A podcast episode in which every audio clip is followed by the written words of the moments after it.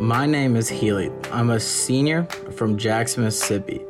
Today's reading is taken from Luke 16. This is the SMU Daily Audio Bible. He also said to the disciples, There was a rich man who had a manager, and charges were brought to him that this man was wasting his possessions. And he called him and said to him, What is this that I hear about you? Turn in the account of your management for you can no longer be manager. And the manager said to himself, What shall I do, since my master is taking the management away from me? I am not strong enough to dig, and I am ashamed to beg.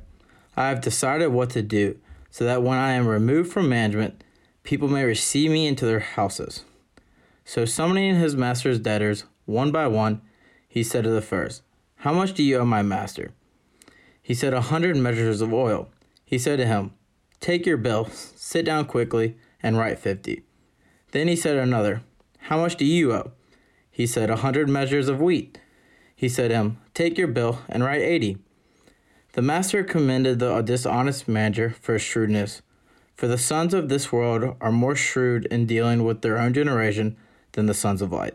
And I tell you, make friends for yourselves by means of unrighteous wealth, so that when it fails, they may receive you into their eternal dwellings. One who is faithful in very little is also faithful in much, and one who is dishonest in very little is also dishonest in much. If then you have not been faithful in the unrighteous wealth, who will entrust you to the true riches? And if you have not been faithful in that which is another's, who will give you that which is yours? No servant can serve two masters, for either he will hate the one and love the other, or he will be devoted to the one and despise the other. You cannot serve God and money. The law of the Pharisees were lovers of monies, heard all these things, and they ridiculed him. And he said to them, You are those who justify yourselves before men, but God knows your hearts, for what is exalted among men is an abomination in the sights of God. The law and the prophets were until John, since then, the good news of the kingdom of God is preached, and everyone forces his way into it. But it is easier for heaven and earth to pass away than for one dot of the law to become void. Everyone who divorces his wife and marries another commits adultery, and he who marries a woman divorced from her husband commits adultery. There was a rich man who was clothed in purple and fine linen, and who feasted sumptuously every day. And at his gate was laid a poor man named Lazarus, covered with sores, who decided to be fed with what fell from the rich man's table.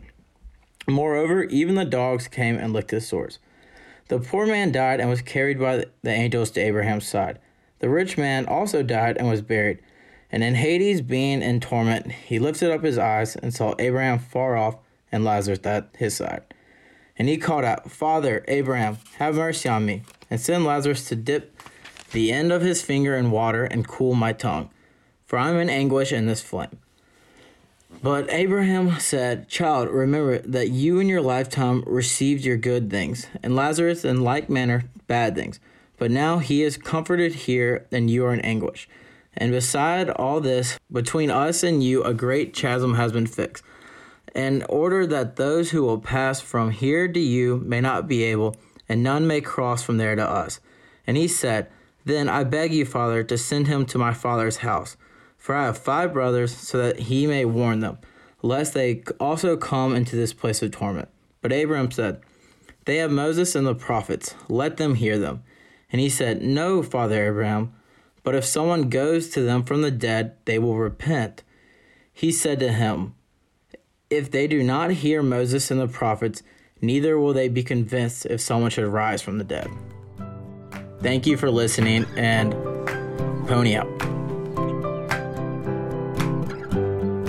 You've been listening to God's Word read by a member of the SMU community. Special thanks to Wesley Johnson for music, Stuart Cornett for editing, and the rest of the SMU community who make this podcast possible. If you benefited from today's reading, please subscribe and share it with your friends. If you have feedback or want to participate, please reach us at james.madden at ruf.org. Have a blessed day and pony up!